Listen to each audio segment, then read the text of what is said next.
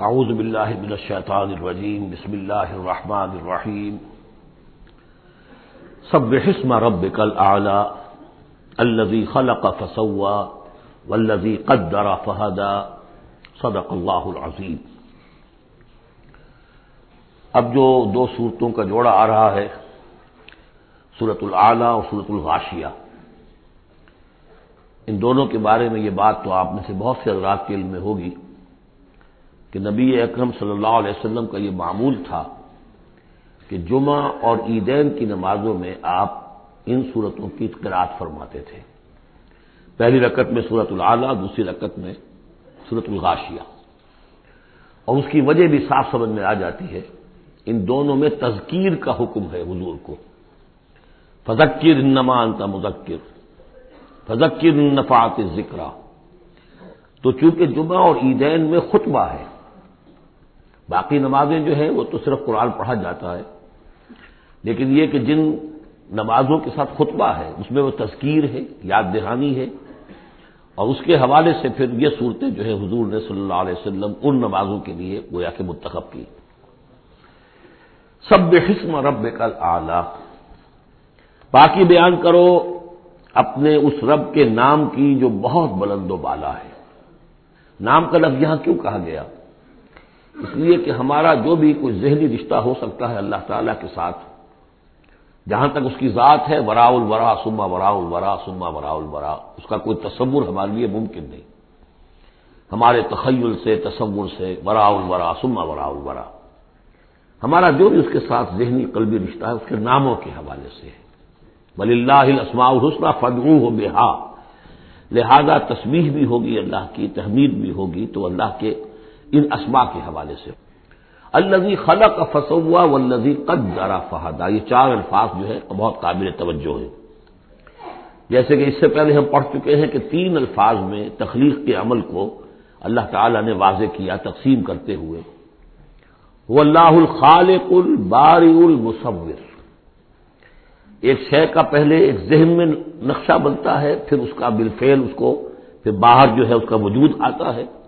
پھر اس کے finishing touches ہوتے ہیں، پھر تصویر ہے اس کی۔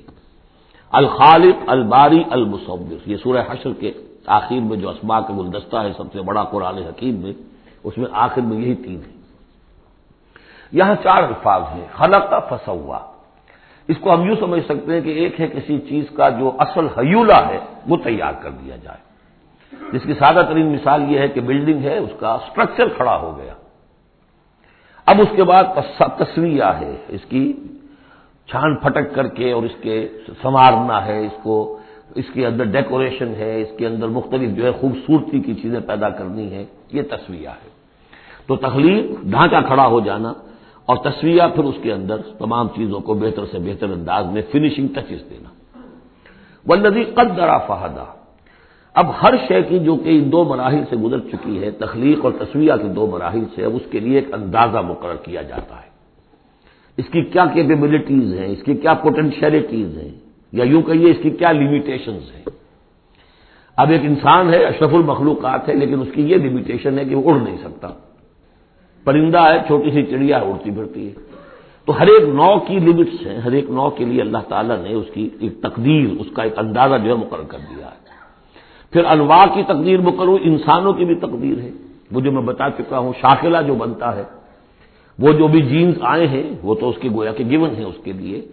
کسی کو ذہانت والے ملے ہیں، کسی کے اندر جسمانی قوت والے زیادہ ہیں، جس کسی میں کوئی اور وصف ہے، تو یہ بھی اس کے لیے گیون ہے۔ اور اس سے اس کا شاکلہ تیار ہو جاتا ہے، اس کی شخصیت کا ایک سانچہ بنتا ہے۔ اب ظاہر بات ہے کہ اس کے اندر جو بھی اب وہ محنت کرے گا، اس کے اندر اندر کرے گا۔ اس سانچے سے باہر نہیں نکل سکتا۔ جیسے انگریزی کی کہاوت کہہ لیجیے یا جو بھی اسے کہیں کہ وہ کہتے ہیں کہ you can't outgrow your skin یہ کھال جو ہے ہمارے جسم پر چڑھی ہوئی ہے، آپ کتنے ہی موٹے ہو جائیں، میں اور کتنا ہی پھیل جاؤں، لیکن کھال سے باہر تو نہیں نکلوں گا، کھال وہ پھیلتی چلی جائے گی۔ تو کھال کے اندر رہنا ہے۔ اسی طرح وہ جو سانچا بن گیا ہے انسان کی شخصیت کا، نیکی کریں گے تو اسی کے اندر اندر کریں گے۔ بدی کریں گے تو اس کے اندر اندر کریں گے۔ اب اس کی کوانٹٹی جو ہے وہ اللہ تعالیٰ کے ہاں فیصلہ کن نہیں ہے۔ اللہ تعالیٰ یہ دیکھ لے گا کہ اس شخص کے اندر کتنی کیپیبلٹی تھی، اس کے حساب میں اس نے کیا کیا۔ ایک شخص سو درجے تک جا سکتا تھا، وہ گیا ہے پچاس درجے تک۔ ایک شخص جا ہی سکتا تھا پچاس تک اور وہ پچاس تک چلا گیا۔ تو وہ پچاس تک جو ہے وہ ہنڈریڈ پرسینٹ کامیاب ہو گیا اور یہ جو ہے ناکام شمار ہو جائے گا۔ تو یہی بات جو ہے میں نے وضاحت پہلے بھی کر دی تھی کہ لا یکلف اللہ نفسن اللہ وسعها کسی بھی جان کو اللہ تعالیٰ مکلف نہیں ٹھہرائے گا رسپانسبل نہیں ٹھہرائے گا، مگر اس کی وسعت کے مطابق۔ یہ انڈیویجل سا جو ہے، وسعت ہر شخص کی، اس کا شاکلہ، یہ گویا کہ اس کی ذاتی تقریر ہے۔ فہدا، چوتھی چیز ہے کہ ہر شے کا ایک اندازہ مقرر کرنے کے بعد پھر ایک جبلی ہدایت اس کو دے دی جاتی ہے، چلو ادھر۔ پہلی جبلی ہدایت ہے، جس کا ذکر آ جائے گا ابھی تھوڑی دیر کے بعد۔ جبلی ہدایت جو ہے، وہ حق بکری کے اندر ہدایت ہے کہ یہ چیز تمہارے کھانے کی ہے، یہ کھانے کی نہیں ہے۔ بہترین گوشت اس کے سامنے ڈال دیجیے وہ تو نہیں کھائے گی۔ تو جبلی ہدایت ہے اس کی۔ اور جو ہے آپ شیر کے سامنے بہت اچھی سبزیاں، ترکاریاں لا کر ڈال دیجیے وہ دیکھے گا بھی، تھوکے گا بھی نہیں ان کو۔ اسے گوشت چاہیے۔ یہ ہے جبلی ہدایت۔ پھر جبلی ہدایت کے اوپر پھر ہدایت کے اور براہل ہیں جو اللہ تعالیٰ دیتا ہے۔ پھر وہ اپنی کتابیں نازل فرماتا ہے، اپنے نبی بھیجتا ہے۔ یہ گویا کہ ہدایت کی تکمیل ہے۔ ورنہ ہدایت تو بنیادی طور پر جو ہے ہر جبلت کے اندر بھی اللہ نے ودیت کر دی ہے۔ تو یہ ہر کریشن کے لیے یہ چار الفاظ جو یہاں آئے۔ سب بحث مغب کل اعلیٰ الزی خلا کا فسوا و لذی قدرا فہدا و لذی اخرج المرا وہی ہے کہ جو نکالتا ہے چارہ زمین سے۔ فجالہ غسان احوا، جو شروع میں تو گھاس اگی ہے تو بڑی خوبصورت ہر ہریابل جو ہے، اس کے بعد وہ سیاہ پڑ جاتا ہے اور چورا چورا ہو جاتا ہے۔ سلوک لو کا فلا تنسا نبی ہم آپ کو پڑھا دیں گے، آپ بھولیں گے نہیں۔ یہ بھی وہی بات ہے جو سورہ قیام میں آ چکی ہے۔ لا تو ہر بھی لسانہ کرے تا جلا بھی ان نہ جمع ہوا قرآن ہمارے ذمے ہے۔ آپ یہ مشقت زیادہ اپنے اوپر نہ لیں۔ یہ ہم کام کر دیں گے، آپ کے سینے میں اس کو جمع کر دیں گے اور پڑھوا دیں گے، ترتیب بھی بتا دیں گے۔ سر کا فلا تنسا اللہ ماشاء اللہ سوائے اس کے جو اللہ چاہے۔ تو اگر اللہ چاہے، فرض کیجیے اس لیے بات کو واضح کرنے کے لیے۔ اللہ بلانا چاہے گا تو آپ لاکھ اپنی زبان کو حرکت دیتے رہے، اللہ تعالیٰ کی قدرت سے تو آپ باہر نہیں نکل سکتے۔ آخر اللہ تعالیٰ خبیر ہے اللہ شہ پر۔ لیکن یہ کہ یہ صرف اس امکان کو ظاہر کرنے والی بات ہے، اس کا یہ مطلب نہیں کہ اس سے یہ نکل آتا ہے کہ قرآن مجید کی کوئی آیت جو ہے اللہ نے بھلوا بھی دی محمد کو صلی اللہ علیہ وسلم۔ یہ ایسے ہی ہے۔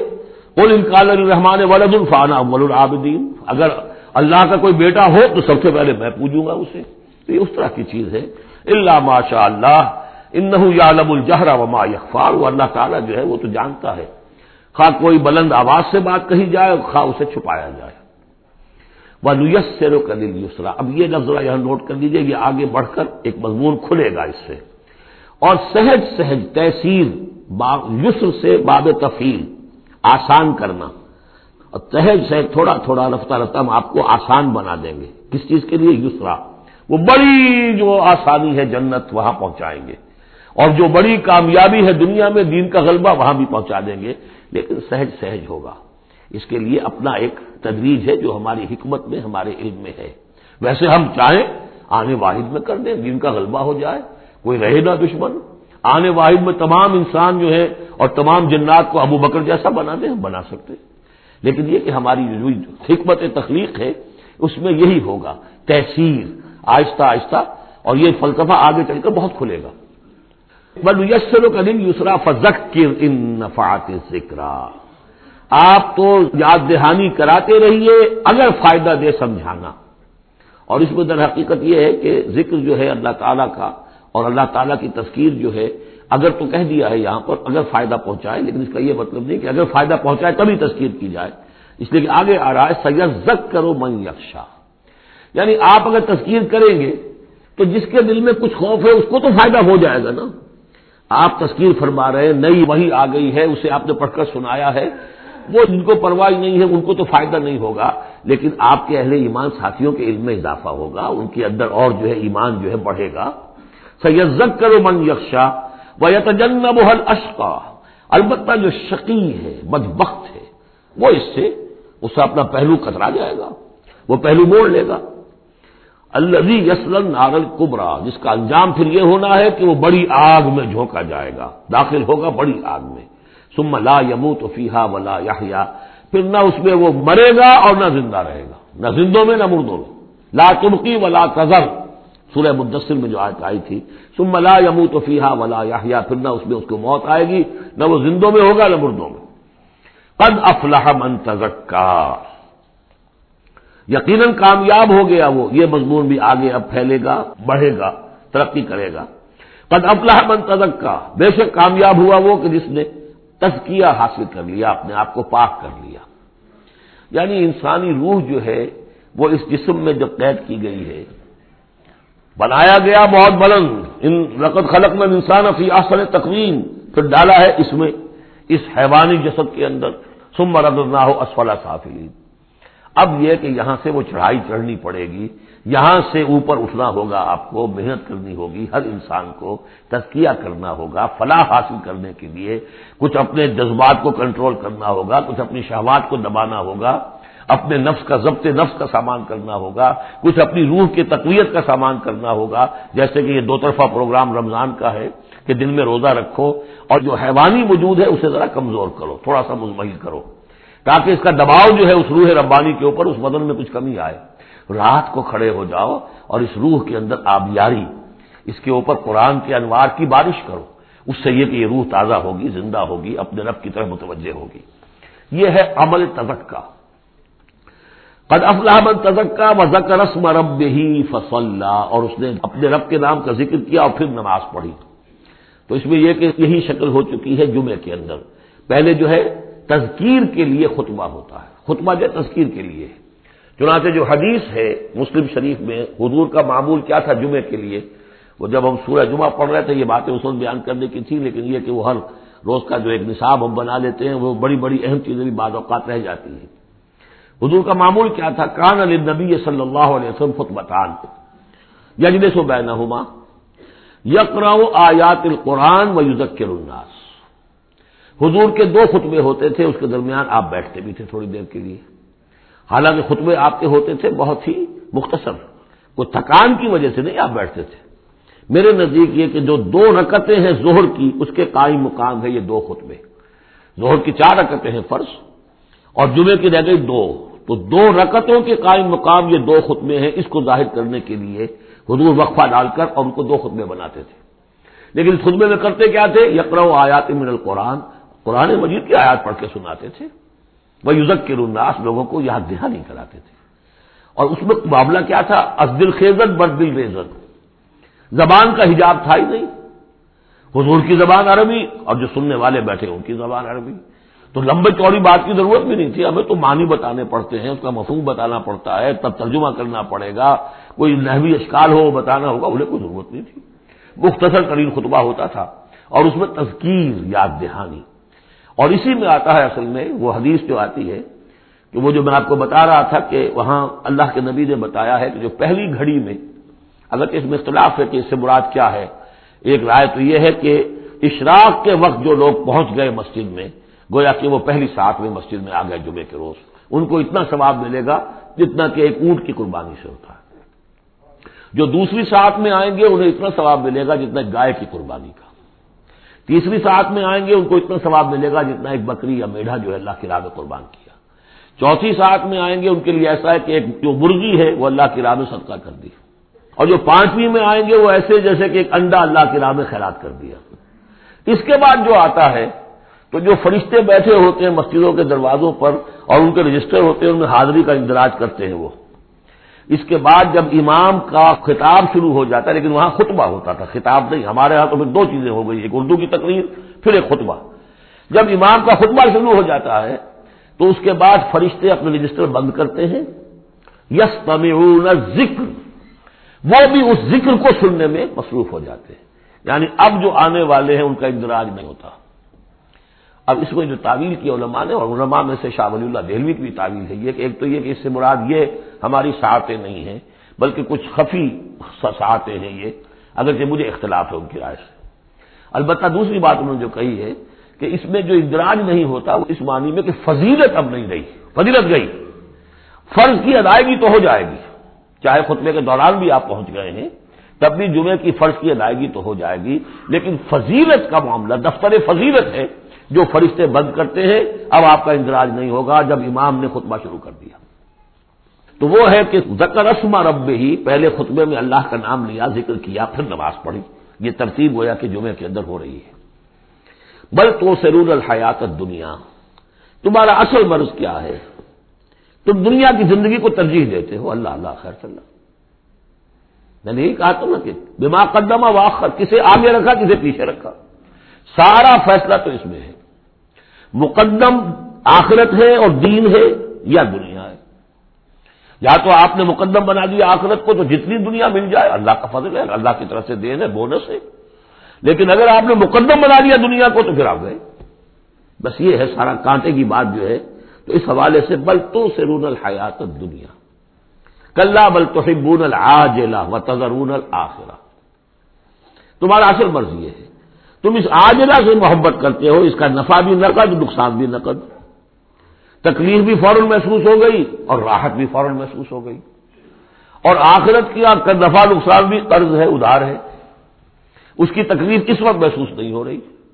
انگارے بھر رہے ہیں اپنے پیٹ کے اندر، لیکن وہ انگارے اس وقت پیٹ کو جلا نہیں رہے ہیں۔ وہ انگارے ظاہر ہو جائیں گے قیامت کے اندر، وہ جلائیں گے اس وقت۔ لیکن انگارے بھر اس وقت رہے ہو۔ جو فرمایا کہ جو یتیموں کا مال ہڑپ کرتے ہیں ناحق طور پر، ما یا فی بتون نار، وہ آگ بھر رہے ہیں اپنے پیٹوں کے اندر۔ لیکن اس وقت وہ آگ ٹھنڈی ہے، شوگر کوٹڈ ہے، اوپر اس کے انسولیشن ہے، وہ آپ کے بیدے کو جلاتی نہیں جا کر۔ لیکن وہی ہے تو آگ۔ بہرحال تم ترجیح دیتے ہو دنیا کو ول آخرت و خیر آپ کا جبکہ آخرت بہتر بھی ہے اور باقی رہنے والی۔ ہے ان نہ لفظ صحفی اولا یہی بات تھی پرانے صحیفوں میں۔ اصل میں یوں سمجھیے کہ جو کانٹے کی بات ہے وہ یہ ہے۔ جو اصل شے ہے ہدایت اور ضلالت کی جو بات ہے، راز وہ یہ ہے۔ کس کو مقدم، کس کو مؤخر، دنیا یا آخرت؟ صحف ابراہیم اور موسا صحف اولا یعنی ابراہیم کے صحیفے اور موسا کے صحیفے۔ ان کا ذکر پہلے بھی آیا ہے۔ تو موسا کے صحیفے ہمیں معلوم ہے، ابراہیم کے نہیں۔ جیسا کہ میں نے کیا، میری ایک رائے ہے کہ جو ہندوؤں کے ہے اپنشد، وہ میرے نزدیک صحف ابراہیمی کی بگڑی ہوئی بدلی ہوئی شکلیں بارک اللہ علی ولکم فی القرآن العظیم و نفانی ویا کم بلایا کے وسط الحکیم۔